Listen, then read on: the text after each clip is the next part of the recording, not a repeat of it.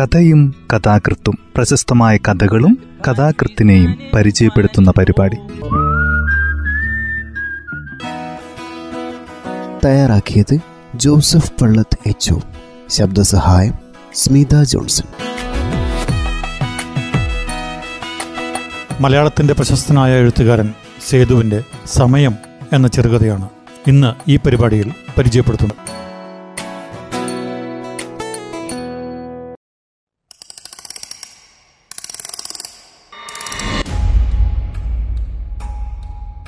കഥ ഇങ്ങനെ ആരംഭിക്കുന്നു.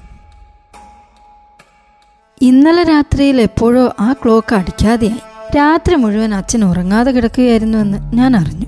തിരിയുകയും മറിയുകയും ചെയ്യുമ്പോൾ ആ പഴയ കട്ടിൽ വല്ലാതെ ഞെരുങ്ങുന്നതും ഇടയ്ക്കിടയ്ക്ക് ഓമുറിയിലേക്ക് തപ്പി തപ്പി കടന്നു ചെന്ന് വലിയൊരു ശബ്ദത്തോടെ അച്ഛൻ മൂത്രമൊഴിക്കുന്നതുമൊക്കെ അടുത്ത മുറിയിൽ കിടന്ന് ഞാൻ അറിഞ്ഞു. അതോടെ എന്റെ ഉറക്കവും പോയിപ്പോയിരുന്നു ഒരുപാട് പഴക്കമുള്ള ആ ക്ലോക്കിന്റെ അരമണിക്കൂർ ഇടവിട്ടുള്ള മുരടാനക്കൽ വഴി അച്ഛൻ സമയത്തെ അളന്ന് മുറിച്ചിടുകയായിരുന്നു. നന്നേ പഴകി നീര് വറ്റി തുടങ്ങിയ ശരീരത്തിന്റെ കാണാത്ത മൂലകളിൽ നിന്ന് ഓർക്കാപ്പുറത്ത് മുളയ്ക്കുന്ന വേദനകളിൽ പുളഞ്ഞ് തിരിഞ്ഞും മറിഞ്ഞും ഓർമ്മകളിൽ പൊങ്ങിയും താണും കിടക്കുമ്പോൾ അനാവശ്യമായ മറ്റൊരു രാവിന്റെ നീളത്തെ ശപിച്ച് പലപ്പോഴായി മുറിച്ചിട്ട് സമയത്തിന്റെ തൊണ്ടുകളെ എണ്ണി എണ്ണി തീർക്കുകയായിരുന്നു അച്ഛൻ. ഒരുപാട് നീണ്ട ജീവിതത്തിൽ അന്നെന്നുള്ള ചട്ടവട്ടങ്ങളുടെ കാര്യത്തിൽ എപ്പോഴും സമയത്തിന്റെ കണക്ക് കാത്തിരുന്ന അച്ഛന് ഈ കിടപ്പിലും ആ ശീലങ്ങളിൽ നിന്ന് രക്ഷപ്പെടാനാകുമായിരുന്നില്ല. അതുകൊണ്ട് തന്നെയാണ് ഇടവിട്ടുള്ള മൂത്രമൊഴിക്കലിന്റെ ക്രമത്തിന് ക്ലോക്കിന്റെ ഉച്ചകളുമായുള്ള പൊരുത്തം എനിക്ക് മനസ്സിലാക്കാൻ കഴിഞ്ഞത്. മുമ്പൊരിക്കൽ ഒരു പാതിരാത്രിയിൽ ആ ക്ലോക്ക് ഇതുപോലെ പൊടുന്നനെ നിന്നതാണ്. കാലത്തെണീറ്റ് ഞാൻ ചെന്നപ്പോൾ അച്ഛന്റെ മുഖം വല്ലാതെ വീർത്തിരിക്കുന്നു. തീരെ ഉറങ്ങിയിരുന്ന് കണ്ടപ്പോഴെനിക്ക് മനസ്സിലായി. മുറിക്കകത്താണെങ്കിൽ വല്ലാത്തൊരു ഗന്ധമുണ്ടായിരുന്നു. മൂത്രത്തിന്റെ നാറ്റം. ഞാൻ കിടക്കവിരിയിലേക്ക് നോക്കി. അത് നനഞ്ഞിരുന്നു. പെട്ടെന്ന് മുഖം കുനിച്ച് എന്റെ രണ്ട് കൈകളും കൂട്ടിപ്പിടിച്ച് അച്ഛൻ മെല്ലെ വിതുമ്പി. വല്ലാത്തൊരു കുറ്റബോധം ആ മുഖത്ത് ഊറിക്കിടക്കുന്നത് ഞാൻ കണ്ടു. ഒരു തവണയേ ഉണ്ടായുള്ളൂ. സാരല്ല അച്ഛാ. നമുക്ക് ആ ക്ലോക്ക് നന്നാക്കാം. ഇടനാഴികയിൽ കടന്ന് ഞാൻ ആ ക്ലോക്കിന് നേർക്ക് നോക്കി. എത്രയോ വയസ്സായിരിക്കണം. വടക്കെങ്ങോ ജോലിയുണ്ടായിരുന്ന കാലത്ത് അച്ഛൻ തന്നെ വാങ്ങിയതാണ്. ഡയലിലെ ആ പഴയ റോമൻ അക്കങ്ങൾ ഏതാണ്ട് മാഞ്ഞു തുടങ്ങിയിരുന്നു. ക്ലാവ് പിടിച്ച നാവ് അങ്ങോട്ടും ഇങ്ങോട്ടും അനങ്ങുന്നതും വല്ലാതെ പാടുപെട്ടു തന്നെ. കഴിഞ്ഞ തവണ നന്നാക്കാൻ കൊണ്ടുചെന്നപ്പോൾ ആന്റപ്പൻ പറഞ്ഞു എന്റെ മാഷേ നിങ്ങളല്ലാണ്ട് ഇങ്ങനെ ഒരു പുണ്യപുരാതനമായ ജാമ്പവന്റെ ക്ലോക്ക് കെട്ടിച്ചുമന്നുകൊണ്ട് നടക്കുവോ?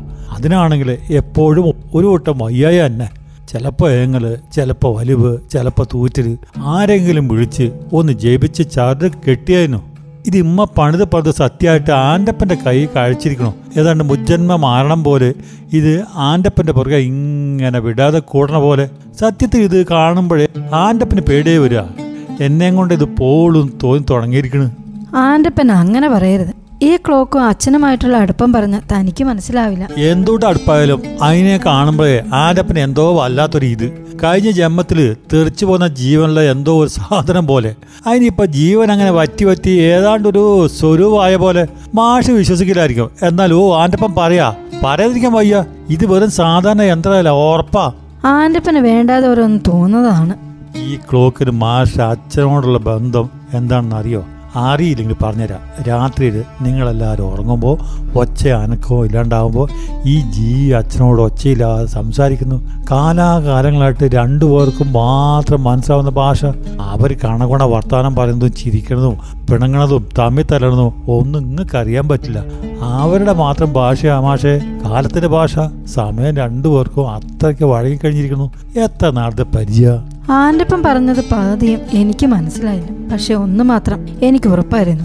ഈ ടൗണിൽ സമയത്തെക്കുറിച്ച് പറയാൻ കഴിവുള്ളത് ആന്റപ്പന് മാത്രം. കറുത്ത സൂചികളുടെ താളം ഒപ്പിച്ച് നീക്കങ്ങളിലൂടെ ആന്റപ്പൻ സമയത്തെ കൈയാളാൻ തുടങ്ങിയിട്ട് എത്രയോ കാലമായി. ആ മെലിഞ്ഞു നീണ്ട വിരലുകളുടെ കൊച്ചു കൊച്ചു ചലനങ്ങളിലൂടെ അയാൾ കാലത്തെ ഓർക്കാപ്പുറത്ത് പൊടുന്നനെ പിടിച്ചു നിർത്തുന്നു. മുമ്പോട്ടും പിറകോട്ടും നടത്തുന്നു. ആന്റപ്പ എന്നാലും? മാഷൊന്നും പറയണ്ട. ഞാനൊരു സൂത്രം പറയാം. പോണ വഴിക്ക് ഈ സാധന ഗുരുകാരണവന്മാരെയും പരദേവതയും വിചാരിച്ച് ഉള്ളിൽ പ്രാർത്ഥിച്ച് ആ തോട്ടിലേക്ക് അങ്ങോട്ട് എറിഞ്ഞോളൂ. ഒരു മടിയും വേണ്ട. പാലം കയറിയപ്പോൾ സൈക്കിളിൽ നിന്ന് തോട്ടിൽ വീണമെന്ന് പറഞ്ഞാൽ മതി. എന്നിട്ട് അങ്ങാടി നിന്ന് ഐശ്വര്യമായിട്ടൊരു പുതിയ കോഡ്സ് മേടിക്കുകയാവാം. എന്നാലോ ആന്റപ്പ മാഷിനെ അതും ഇതും പറഞ്ഞ് നേരം കളയണ്ട. ആന്റപ്പന് ഈ സത്വത്തെ കാണുമ്പോഴേ പേടിയാ. ഇത് നമ്മളാരും കൈകാര്യം ചെയ്യേണ്ട സാധനമല്ല. ഒരുപാട് പഴക്കമുള്ള മുജാബത്തിയിൽ നിന്ന് പോകുന്ന പാറ്റിയ ആന്റപ്പന്റെ കയ്യിലുള്ള കരുക്കളൊക്കെ ആദ്യമേ പറ്റാണ്ടായിരിക്കണ്. എന്തോ ആന്റപ്പൻ അതിനെ കാണുമ്പോൾ പേടിയാ. ഒരു ദിവസവും ഇത് എണീറ്റ് നിന്ന് ആന്റപ്പന്റെ കയറ്റിൽ കയറി. ആന്റപ്പ തമാശ കളയൂ. ക്ലോക്ക് മാറ്റാൻ അച്ഛൻ സമ്മതിക്കില്ല. അച്ഛന് മണിയടിക്കുന്നത് കേൾക്കണം. അതിന് അടിക്കണ കോഴ്സ് കിട്ടുമല്ലോ അടി മാത്രമല്ല പാട്ട് പാടുകയും കൂകി വിളിക്കുകയും ചാടിത്തുള്ളുകയും ഒക്കെ ചെയ്യണ തരത്തിലുണ്ട്. ശരിയാണ്. തറവാട്ട് ഇത്തിരി കുറവായിരിക്കും. എന്നാലും ഇപ്പൊ കാര്യം നടക്കാനല്ലേ നമുക്ക് വേണ്ടത്? അതൊന്നും വേണ്ട ആന്റപ്പാ അച്ഛൻ സമ്മതിക്കില്ല. താൻ ഇതൊന്ന് നേരെയാക്കാൻ നോക്ക്. ആന്റപ്പൻ എന്റെ മുഖത്തേക്ക് നോക്കി. പിന്നെ ആ പൊതിക്കെട്ടിലേക്കും. ഇത്തിരി നേരം അങ്ങനെ നോക്കിക്കൊണ്ടേയിരുന്നു. എപ്പോഴോ ആ നോട്ടം അയഞ്ഞു. കണ്ണുകൾ താനെ അടഞ്ഞു. പിന്നീട് കൺപോളകൾ വിടർന്നപ്പോൾ ആന്റപ്പന്റെ കണ്ണുകൾ നിറഞ്ഞിരിക്കുന്നു ഞാൻ കണ്ടു. ആന്റപ്പൻ കരയണോ? എത്ര നാളായി ഈ പണി തുടങ്ങിയിട്ട്. ആന്റപ്പന് വയ്യാണ്ടായിരിക്കണം മാഷേ. ഈന്റെ ഭാരവും വേദനയും ആർക്കും അറിയില്ല.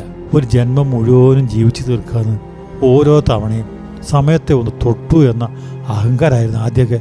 പിന്നെ പിന്നെ അതിനെ കൈകാര്യം ചെയ്യാന്ന് വെച്ചുള്ള ബാധ്യത പറഞ്ഞു ഒപ്പിക്കാൻ വയ്യാതായിരിക്കണം. ആന്റപ്പന് വയ്യെങ്കിൽ വേണ്ട. ഞാൻ അച്ഛനോട് എന്തെങ്കിലും പറഞ്ഞോളാം. വേണ്ട മാഷേ ഞാൻ ചെയ്തോളാം. ഞാൻ തന്നെ ചെയ്തോളാം. ഇത് ആന്റപ്പന്റെ മാത്രം കാര്യമാണ് ഈന് വേണ്ടിയിട്ട് മാത്രമാണ് ആന്റപ്പൻ ജനിച്ചതും ഗുരു കാരണവന്മാരുടെ അനുഗ്രഹത്തോടെ ഇപ്പോൾ ചെയ്യണതും. ആവുന്നിടത്തോളം കാലം ആവാം. അത്ര തന്നെ. ആന്റപ്പൻ അങ്ങനെയൊക്കെ പറഞ്ഞെങ്കിലും അവിടെ നിന്ന് മടങ്ങുമ്പോൾ ഞാൻ കോൽ മുറിച്ചിട്ടിരുന്നു. ഇനി ഈ പൊതിക്കെട്ടുമായി ആന്റപ്പന്റെ അടുക്കൽ പോവില്ല തന്നെ. ഇത് വെറും ഒരു കൊച്ചി യന്ത്രത്തിന്റെ കാര്യമല്ല. ആന്റപ്പൻ എന്തോ പേടിക്കുന്നു. അയാൾക്ക് ചെയ്യാൻ മടിയുള്ള ഏതോ കാര്യം ഞാൻ നിർബന്ധിച്ച് ചെയ്യിക്കാൻ നോക്കുന്നത് പോലെ തീർച്ചയായും ആന്റപ്പന് എന്തോ ഇടങ്ങാറുണ്ട്. ചെയ്യാൻ കഴിയാഞ്ഞിട്ടില്ല. അയാൾ എന്തിനോ ഭയപ്പെടുന്നു. ഇത് വല്ലാതെ ബാധ്യതയുള്ള ഒരു കർമ്മമായി തീർന്നിരിക്കുന്നു അയാൾക്ക്. ഇപ്പോൾ മൂന്നോ നാലോ മാസം കഴിഞ്ഞിരിക്കണം. അന്ന് ആന്റപ്പൻ എങ്ങനെയോ ശരിയാക്കി തന്ന ക്ലോക്ക് പിന്നെയും ഇത്രയും കാലം നടന്നിരിക്കുന്നു. ഇപ്പോൾ അതിനും വയ്യാതെ ഇരിക്കുന്നു നന്നേ തളർന്നിരിക്കുന്നു. ഇനി എങ്ങനെ വീണ്ടും അയാളുടെ അടുത്ത് കൊണ്ടുപോകും? ഞാൻ കിടപ്പുമുറിയിലേക്ക് നോക്കി. അച്ഛൻ കട്ടിലിൽ എഴുന്നേറ്റിരിക്കുകയാണ്. സമയം എത്രയായി മോനെ? ആറര. ഓ സമയത്തെക്കുറിച്ച് നേരിട്ടുള്ള അറിവ് തനിക്ക് നിഷേധിക്കപ്പെട്ടിരിക്കുന്നുവെന്ന ബോധം അച്ഛനെ വല്ലാതെ അലട്ടിയിരുന്നിരിക്കണം. മറ്റൊരാളിൽ കൂടി കടന്നു വരുന്ന സമയത്തിന്റെ തുണ്ടുകൾ. ഇനി ആ ക്ലോക്കിന് വീണ്ടും ഉയര് കിട്ടുന്നതുവരെ അച്ഛന് സ്വൈര്യം ഉണ്ടാകില്ലെന്ന് എനിക്ക് മനസ്സിലായി. ആന്റപ്പൻ പറഞ്ഞതുപോലെ കാലാകാലങ്ങളായിട്ട് രണ്ടു പേർക്കും മാത്രം മനസ്സിലാകുന്ന ഭാഷയിൽ അവർ എത്രയോ സംസാരിച്ചു കഴിഞ്ഞിരിക്കുന്നു. ഇപ്പോൾ പൊടുന്നനെ മൊഴിമുട്ടിയതിന്റെ വിമ്മിട്ടമാണ് ആ മുഖത്ത്.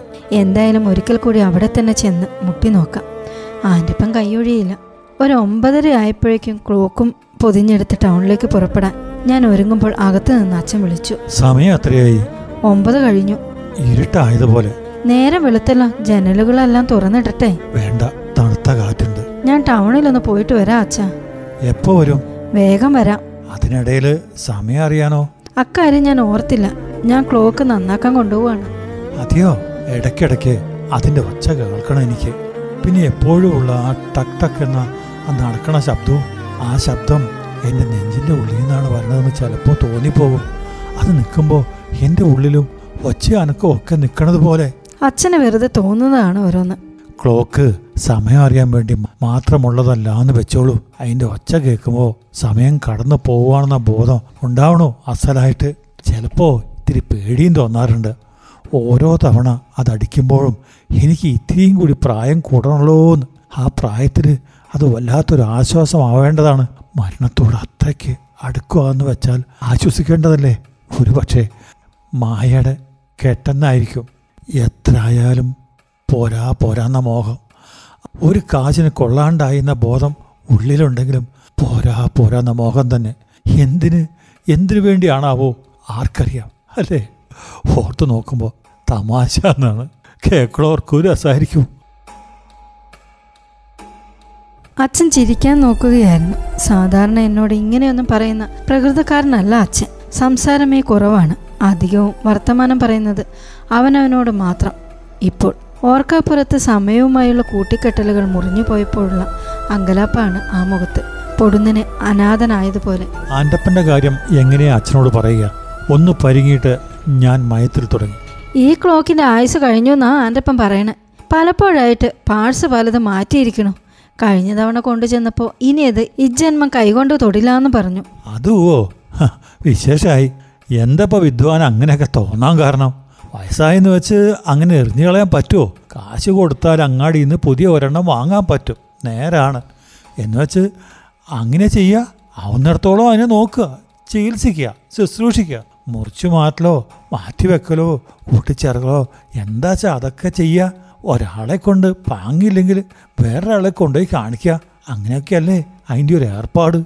കാണിക്കാൻ ഭാഗത്തിന് ടൗണിൽ വേറെ ആരും ഇല്ല അച്ഛാ. ആന്റപ്പൻ തന്നെയാണ് ഭേദം. എന്നാൽ അയാൾ തന്നെ പറയാ എന്റെ കാലം വരെയെങ്കിലും ഈ ക്ലോക്ക് ആയുസ് തരണേന്ന് അപേക്ഷിക്കുക. ഒരു നിമിഷം കൂടി കൂടുതൽ വേണ്ടാന്ന് പറയാ. ഞാൻ തീരണതും ക്ലോക്ക് നിൽക്കണതും ഒപ്പം തന്നെ ആയിരിക്കട്ടെ. അയാളൊരു ബ്രഹ്മവന്യാണല്ലോ. അയാൾ നിരീച്ച ഒരു വഴി കാണാണ്ടിരിക്കില്ല. ഞാൻ പറഞ്ഞു നോക്കാം. ശരിയാവോന്ന് അറിയില്ല ശരിയാവും. ശരിയാവാതിരിക്കില്ല. ഈ ക്ലോക്ക് നിൽക്കുമ്പോഴേക്ക് ഞാൻ ഏതാണ്ട് മരിക്കാൻ അയാളോട് പറഞ്ഞോളൂ. എന്നാൽ മുഴുവനൊട്ട് ആവണതുമില്ല. അതാ വിഷമം. ഒന്നും പറയാതെ തലയാട്ടി സൈക്കിളിൽ കയറി പടികടക്കുമ്പോൾ ആന്റപ്പനെ എങ്ങനെ കൈകാര്യം ചെയ്യണമെന്ന് ആലോചനയായിരുന്നു എന്റെ ഉള്ളിൽ. പേടിച്ചതുപോലെ തന്നെ ഉണ്ടായി. എന്നെ കണ്ടപ്പോഴേ ആന്റപ്പന്റെ മുഖം മാറി. ഒരു നടുക്കത്തോടെ അയാൾ കസാരയിൽ നിന്ന് ചാടി എണീറ്റു. എന്താ ആന്റപ്പ ഞാനേ പലകിടാൻ പോവാ മാഷേ. ഇന്ന് പീടിക മുടക്കം. എന്തു പറ്റി? ആ പൊതി കാണുമ്പോഴേ എനിക്ക് പേടിയാ. എങ്ങനെയാണ് ഇയാളെ ഒന്ന് പറഞ്ഞ് സമ്മതിപ്പിക്കുക? നോക്കാന്റെപ്പാ അച്ഛന്റെ കാര്യം തനിക്കറിയാലോ. ഇക്കുറി കൂടി താനൊന്ന് സഹായിക്കേ. ഇതോടെ മതിയാവുന്ന തോന്നണേ. ഏ ഇല്ലില്ല. കഴിഞ്ഞ തവണ മാഷ് ഇതന്നെ പറഞ്ഞു. അപ്പോ കലാശക്കൊട്ടായിട്ട് ഞാൻ എന്താ പറഞ്ഞത്? ഓർമ്മയുണ്ടോ? അതൊക്കെ ശരിയാണ് ആന്റപ്പ മനുഷ്യന്റെ ആയുസ്സെന്ന് പറയണത് നമ്മുടെ ആരുടെയും കയ്യിലുള്ള കാര്യമല്ലല്ലോ. എല്ലാറ്റിനും അതിന്റെ ഒരു സമയവും തക്കവും ആവണ്ടേ. എന്ന് വെച്ച് ഞാനെന്ത് വേണം മാഷേ? എല്ലാ തൊഴിലിനും അതിന്റെതായ ചില ചട്ടവട്ടങ്ങളുണ്ട്. ഈ ചത്ത ക്ലോക്കിന് ജീവൻ കൊടുക്കാൻ ഞാൻ കൂട്ടിയാൽ കൂടാണ്ടായിരിക്കണ്. ആന്റപ്പൻ ബ്രഹ്മാവാണെന്നാ അച്ഛൻ പറഞ്ഞത്. ആന്റെപ്പം ബ്രഹ്മാവല്ല ഒരു ഒട്ടുമാവ് പോലുമല്ല. എന്തായാലും ഈ പണി ഇനി ആന്റെപ്പനെ കൊണ്ട് വയ്യ. ആസ്പത്രിയിൽ നിന്ന് ഡോക്ടർമാർ ചില കേസൊക്കെ മടക്കില്ലേ ഇത് അതുപോലെ തന്നെ ഒരു കേസായിട്ട് കരുതിയാൽ മതി. പിന്നെ ഒരു കാര്യം മാഷ ഓർത്തോളൂ ആന്റപ്പൻ മടക്കിയ കേസ് എടുക്കാൻ ഈ ടൗണിലെന്നല്ല വലിയ ബിഗ് പെൻ കമ്പനിക്കാർ കൂട്ടിയാലും കൂടൂല എന്നാലും ആന്റപ്പ ഒരിക്കൽ കൂടി ഇനി ഞാൻ വരില്ല ഉറപ്പ്. മാഷ് ഇതൊഴിച്ച് വേറെ എന്തു വേണമെങ്കിലും പറഞ്ഞോളൂ. ആന്റപ്പൻ ചെയ്യാം. പക്ഷേ മുക്കാൽ ഉയരും പോയ ഒരു സാധനത്തിനെ കീറിപ്പൊളിക്കാൻ എന്നെ കൊണ്ടാവില്ല. ഇത് സാധനം വേറെയാ. അപ്പോഴേ ഇറങ്ങി പോരേണ്ടതായിരുന്നു. എന്നാലും അച്ഛന്റെ ഉറക്കച്ചടവ് വീണ് വിങ്ങിയ കണ്ണുകളും കറുത്തു വീർത്ത കൺതടങ്ങളും ഓർമ്മ വന്നപ്പോൾ ഞാൻ വീണ്ടും ആന്റപ്പനോട് കെഞ്ചാൻ തുടങ്ങി. ഒടുവിൽ വല്ലാത്തൊരു അരിശത്തോടെ കടയുടെ നിരപ്പലകകൾ ആന്റപ്പൻ വലിച്ച് താഴ്ത്തിയിട്ടപ്പോൾ ഞാനൊരു വങ്കനെ പോലെ പകച്ചു നിന്നു. പിന്നെ നിരപ്പലകകൾക്കപ്പുറത്ത് മറഞ്ഞു നിന്ന് ദൈവത്തെപ്പോലെ ആന്റപ്പൻ പറയുകയായി മാഷ് പോയിക്കോളൂ. വെറുതെ നിന്ന് നേരം കളയണ്ട. ഞാൻ എന്നേ പറഞ്ഞതാ. ഇത് നമ്മളാരും കൈകാര്യം ചെയ്യേണ്ട സാധനമല്ല. മുജ്ജന്മത്തിന് വഴുതിപ്പോന്ന ഏതോ പാർട്ടിയാ. ആന്റപ്പന്റെ കയ്യിലുള്ള കരുക്കളൊക്കെ ആദ്യമേ പിടിക്കാതായിരിക്കണം. അതിനെ കാണുമ്പോഴേ പേടി ആന്റപ്പന്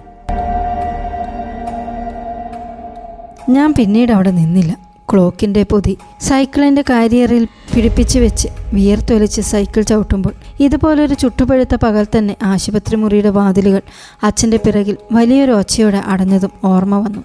മടങ്ങി വന്നപാടെ ക്ലോക്ക് വീണ്ടും ആ പഴയ ആണിയെ തൂക്കിയിട്ട് ഞാൻ അച്ഛന്റെ മുറിയിലേക്ക് ചെന്നു.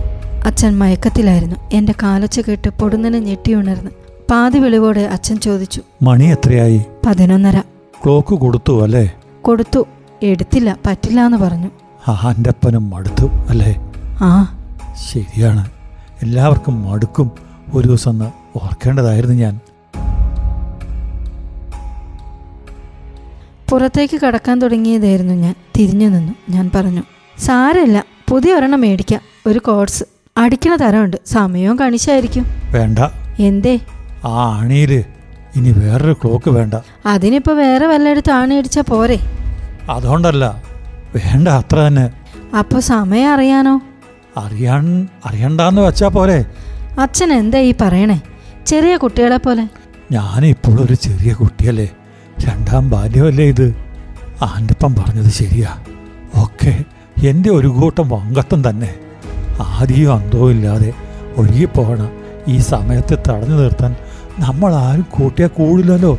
പിന്നെ അതിനെ അളക്കാനും മുറിച്ചിടാനും ഒക്കെ നോക്കണത് വിവരക്കട തന്നെയാണല്ലേ അതോടൊപ്പം ഒഴുകന്നെ എവിടെയെങ്കിലും ചെല്ലുമ്പോൾ ഏതെങ്കിലും കരയ്ക്ക് തട്ടിയിട്ടോളും അതുവരെ ഒഴുകിപ്പോകന്നെ എങ്ങും നോക്കണ്ട.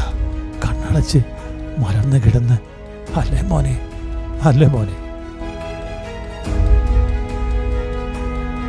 ഞാനൊന്നും പറഞ്ഞില്ല. എനിക്കൊന്നും പറയാനില്ലായിരുന്നു. ആ പഴയ ക്ലോക്കിന്റെ ക്ലാവ് പിടിച്ച ചലനമറ്റ നാവിലേക്ക് നോക്കിയപ്പോൾ മുഴുവറ്റിയതുപോലെ എനിക്ക് തോന്നി. കഥ ഇവിടെ അവസാനിക്കുന്നു.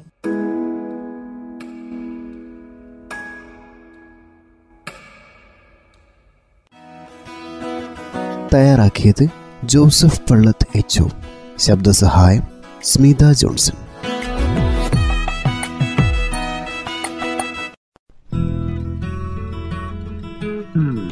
കഥയും കഥാകൃത്തും പ്രശസ്തമായ കഥകളും കഥാകൃത്തിനെയും പരിചയപ്പെടുത്തുന്ന പരിപാടി.